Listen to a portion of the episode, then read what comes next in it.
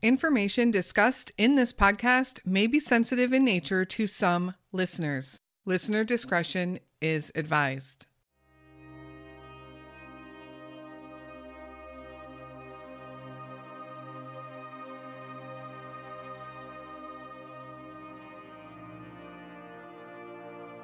Sarah Kinslow grew up with three siblings and loving parents. Sarah and her family lived in Greenville, Texas, an area of the state located just to the northeast of the Dallas Fort Worth area. As a child, Sarah was very musical. She loved to sing, play piano, and was not shy to perform in front of an audience. In her teen years, however, Sarah hit the typical teenage rebellion streak.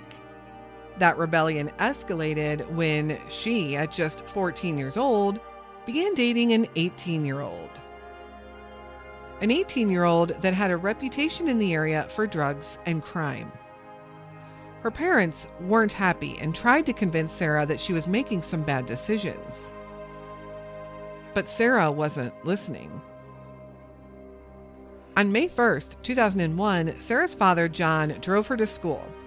He took her a little earlier than usual because she told him that she had plans to meet with some of her friends before the start of the day. John dropped his daughter off at Greenville Middle School and drove off, unaware that that was the last time he would see his daughter. Sarah wouldn't come home from school, and her parents would learn that Sarah didn't even attend school that day. Sightings would come in and controversy would arise if they were credible or not. In fact, people and sources still have conflicting information on this. But Sarah remains missing.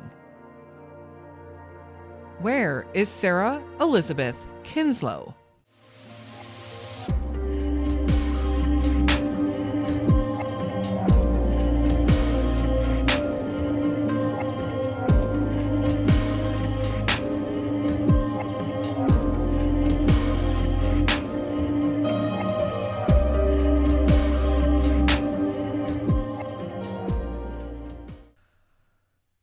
And welcome to another episode of the Where Are They podcast and another unsolved missing person case. Technically, a missing child's case, as Sarah was just 14 years old, very much a minor. Just a quick warning this case did make my head spin a bit with conflicting reports and all of the rumors out there. So many rumors. And sure, all of these unsolved cases that we talk about have rumors, especially ones that have been unsolved as long as Sarah's 22 years. But the rumors in this case are more than plentiful, and it makes me wonder why. Who starts these rumors? Is it an attempt to lead people in the wrong direction? Or is it simply something like the telephone game we played as kids? The more people that share the story and talk about it, it slowly changes over time. I do suspect it's a combination of both. Before we jump in, a big welcome to our newest Patreon members, Eve and Queen Bee. Thank you for your support of our show. You can find the links to Patreon and all of our social medias in the show notes. Please make sure you are following us over there. We share regularly on Instagram and Twitter, and you can find us on Facebook as well. If you are interested in a more visual look at these cases, we do have a YouTube channel as well where we can share photos and surveillance footage, if there is any, from all of the cases that we cover. Just search for the Where Are They podcast. Now, let's head to Greenville, Texas, and talk about the story of Sarah Kinslow. Sarah Elizabeth Kinslow was born June 14, 1986, to parents Louise and John. She had three siblings and she grew up in a happy household. Sarah was known to love holidays as a child, especially Christmas. In fact, her parents recall that she was the first one up every Christmas morning, excitedly waking up everyone else in the house so they could open presents. She would even take her stocking and jump into bed with her parents unable to contain her excitement. And this is how all Christmases would be in the Kinslow household until Sarah became a teenager. Sarah was also very talented musically. She loved to sing, and she often performed solos in her church choir. At age six, Sarah began taking piano lessons and soon excelled at that as well. In March of 2000, when Sarah was just 13 years old, she competed in the American Women Composers Competition and she would take home first place. She had a bright future ahead of her with music, but Sarah would soon lose her way. When Sarah was 14 years old and attending Greenville Middle School in Greenville, Texas, she somehow met 18 year old Curtis Wayne Bell. And Sarah was immediately struck by him. And in March of 2001, according to Sarah's diary, they would become boyfriend girlfriend. Suffice to say, Sarah's parents were not happy, not just because of the age difference, but Curtis was known to be a little bit of a troublemaker, and her parents feared that he dabbled in drugs and would introduce Sarah to that world. And like any parent, they wanted to protect their daughter. But it is believed that that is exactly what happened. Sarah's parents often argued with her about Curtis and about her behavior. She began staying out late, disobeying her curfew, and just being overall rebellious.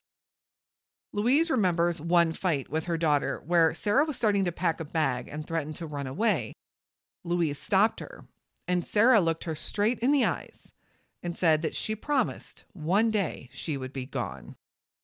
Louise said that gave her chills in that moment because she could tell that Sarah meant it.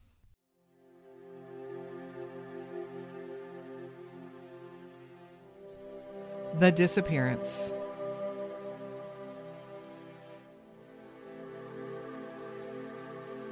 On May 1st, 2001, John drove Sarah to school that morning. They had left a little earlier than usual because Sarah had told him that she was meeting with some friends just before school would start.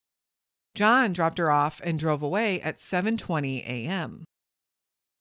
Later that afternoon, Sarah didn't come home from school, and around the time her parents started to wonder about her, they received a phone call from the school. Sarah had been marked absent that day. I just covered the case of Nathaniel Holmes, and this issue came up there as well. But I think it's interesting that schools now wait until after school to call home and alert the parents that the children weren't there. They claim it's a better time to reach the parents and not have the child intercept the call. In my experiences, I've always known schools to call in the morning which in the cases of these missing children could alert parents much sooner that something is wrong, something is very wrong, and they can begin searching right away. John and Louise are alarmed, learning that their daughter didn't go to school that day, but she had been acting rebellious. They start by calling around to Sarah's friends, but no one knew where she was.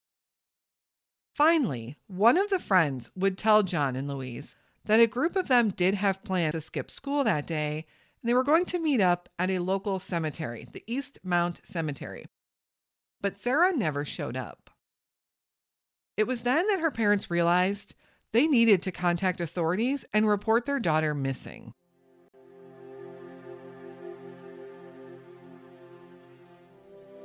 The Search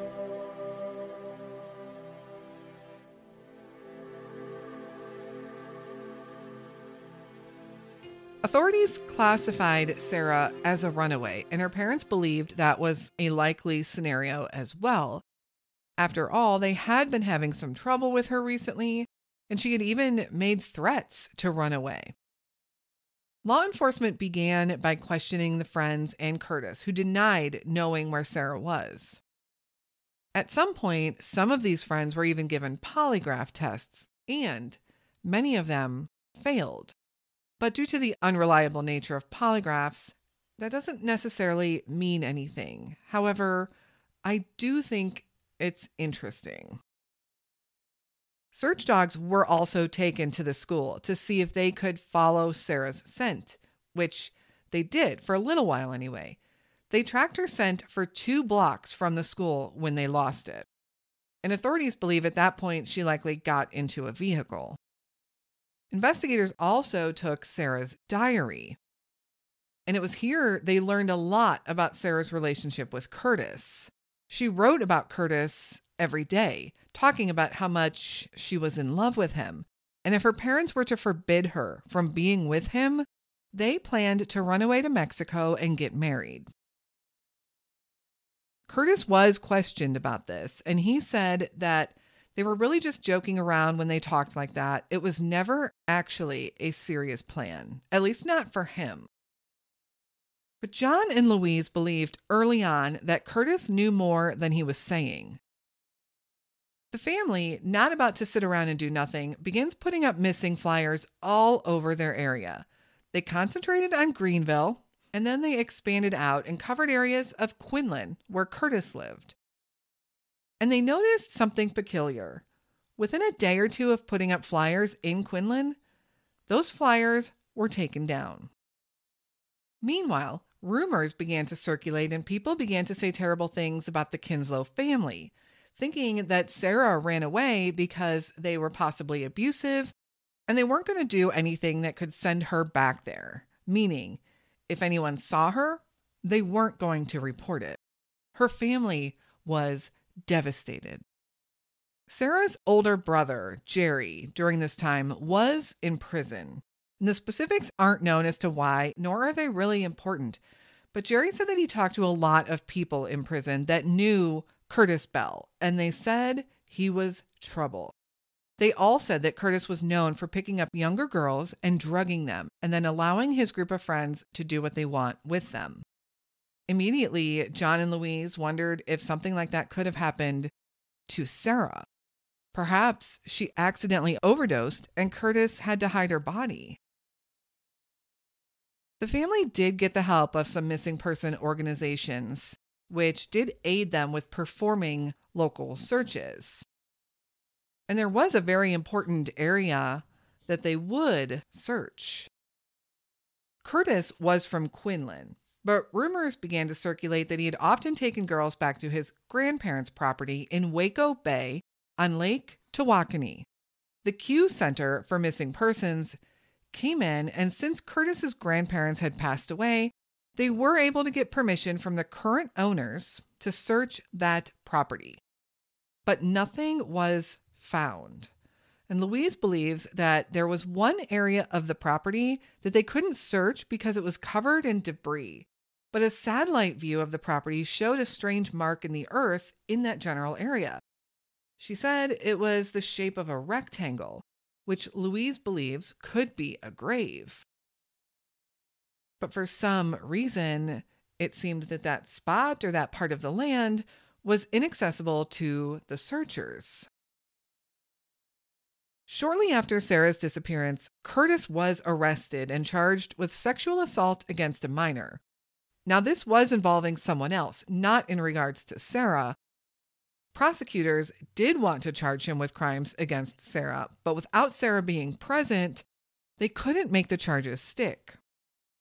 Curtis would do 60 days in jail and then he would be let out on parole. But he soon violated his parole and was sent back to prison to serve a nine year sentence. In the days, weeks, and months after Sarah's disappearance, her parents did everything they could to raise awareness and get help finding their daughter. They were successful in gaining the attention of the news media for a while, and they even went on the Montel Williams show at one point. They were not giving up. On the one year anniversary of Sarah's disappearance, her parents received an odd letter in the mailbox. It was handwritten and it simply said that if they wanted answers as to the whereabouts of their daughter, they should ask Lisa St. Clair. Louise and John weren't sure who Lisa St. Clair was. They were soon able to figure it out. They went to Lisa's house and asked her what she knew. Lisa said that she had been a friend of Sarah's, but she had no idea what happened to her. She didn't know anything. Louise, doing her own little detective work, was able to figure out that Lisa was also friends with a woman named Amber. And Louise knew Amber very well. Amber had been a good friend of Sarah's. They were all in this same circle of friends, it seemed. One of the girls told Louise that Curtis and one of his friends had said they buried Sarah's body because she overdosed on drugs. She said she thinks that she had been buried in a nearby rock quarry. And that quarry was searched after this lead came in, but again, nothing was found. Louise, however, does believe that the drug overdose is a very possible theory.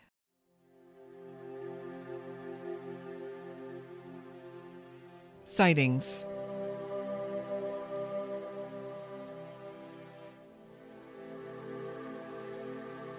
Sightings would come in of Sarah, and the family jumped on every single one. Now, these sightings are officially unconfirmed. However, some media outlets have reported one or more of these sightings as being confirmed. I'm going to pass along the ones that family believed could have some merit or, at the very least, credible sightings. Please keep in mind it is unclear if any of these sightings are actually confirmed by law enforcement. May 1st, 2001. This is the day of Sarah's disappearance. Her father dropped her off at 7:20 a.m. that morning. Sarah is then allegedly seen near the school around 3:30 p.m. getting into an older blue Ford pickup truck. The driver of the truck is described as a Caucasian man in his 30s with brown hair and a pencil mustache. Sarah willingly got into his truck, according to the witness. Unknown date. Sarah is allegedly seen at a phone booth in the nearby small town of Caddo Mills, Texas. June 2001.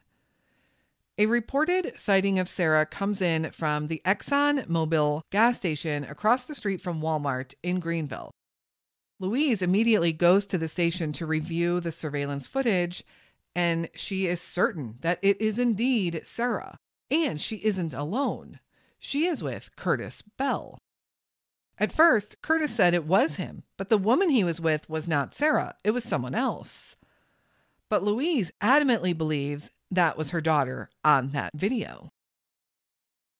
Curtis then changes his story and says it wasn't him on the video after all, it was someone completely different. June 2001. Another sighting comes in of Sarah, although this one is not reported right away. A woman who knew Sarah was with her daughter in the Walmart store when she saw Sarah. She pointed her out to her daughter, who also knew Sarah, and her daughter agreed. That person that they were looking at was definitely Sarah Kinslow. The woman immediately pulled out her phone and wanted to call in the tip, but her daughter stopped her and said that friends claimed that Sarah had left an abusive home and that some of her family members actually did know where she was and that she was okay. This lady, believing her daughter, decided not to call the tip in right away although her conscience later got to her and she called Louise to tell her what she saw. This was around the same time as the sighting in the Exxon gas station, which was right across the street from Walmart. So, right away, Louise believes the lady did see Sarah.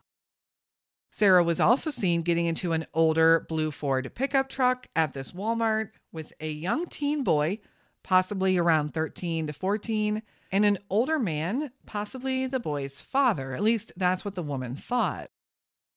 Louise does believe this to be a credible sighting. July 2001. A family friend claims to have seen Sarah in a vehicle in Quinlan, Texas. This family friend had known Sarah since she was a very little girl, and Louise and John said that she would absolutely know Sarah if she saw her. And they said they saw Sarah in a car, an older brown 70s type of car. They were able to get the license plate number and said once the people in the car saw them looking at them, the car immediately changed lanes and sped off. Authorities were able to trace that license plate number to an owner, but the man claimed to have no idea who Sarah was. And it's possible he was telling the truth because the car had actually been transferred to several different owners in the few months leading up to this sighting.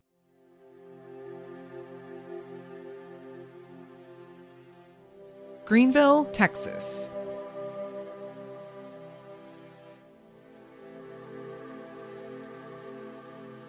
Sarah vanished from Greenville, Texas, but her case also takes us to Quinlan, Texas, and Waco Bay, Texas. Greenville has a population of around 25,000 residents and is located about 50 miles to the northeast of Dallas, Texas. Greenville is the capital of Hunt County.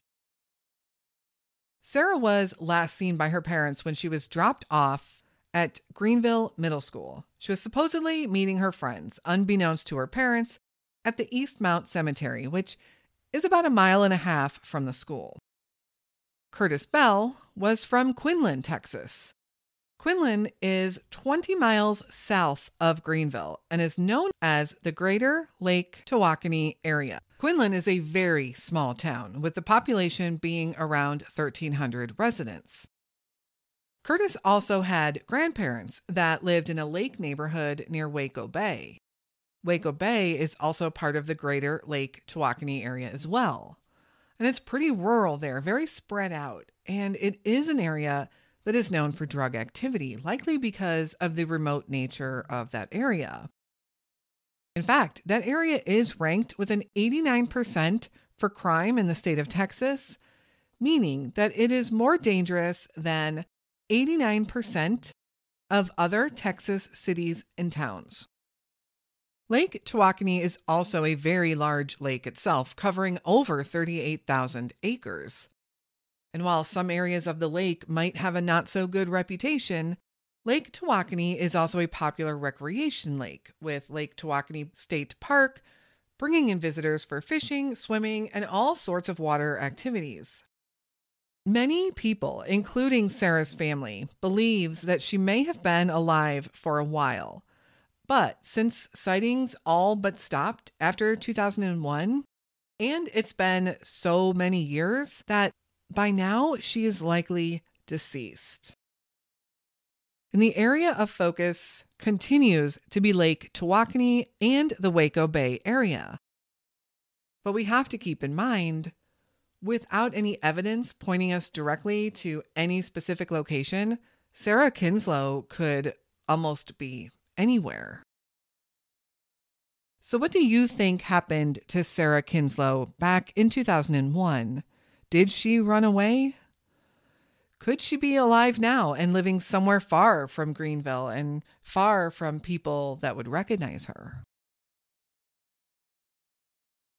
Sarah is described as a Caucasian girl, 14 years old when she was last seen in 2001. She had shoulder length blonde hair and blue eyes. She stood 5 foot 4 inches tall and weighed around 100 pounds back when she was last seen in May of 2001. Sarah has a tattoo of the letter L on the inside of her ankle, two chickenpox scars to the left of her nostrils, an additional chickenpox scar on her left temple. Her teeth are crooked. The two upper front ones overlap each other just slightly, and her ears have multiple piercings. She also has a mole on the right side of her neck near her collarbone. Her missing person notes on the Charlie Project point out that she may have grown taller since her disappearance. Remember, she was only 14. She may also have dyed her hair another color possibly brown, and or cut it short. Anyone with any information on the whereabouts of Sarah Kinslow is asked to contact the Greenville Police Department at 903 457 2900. Keep in mind, Sarah was just 14 when she disappeared, and she would today be 36 years old. Thank you so much for listening to Sarah's story today. She has been missing for 22 years, and her family to this day still hopes for answers. Please continue to share her story any way you can. Someone out there has to know something. A reminder to give us a follow over on the socials. If anything new pops up on our case, we will post it over there first. If you do have a case suggestion for us or any feedback, please send me an email to canwefindthem at gmail.com or send a message on social media anytime. If you are interested in supporting our mission further, please join us over on Patreon for some bonus episodes. You can also help us greatly by leaving us a five star review on your podcast platform of choice. We want the names of these missing persons to be known. We need their stories to be heard. Thank you again for listening to Sarah's baffling and sometimes confusing story. We will be back again very soon with another unsolved missing person case. And until then, stay safe and hug your loved ones.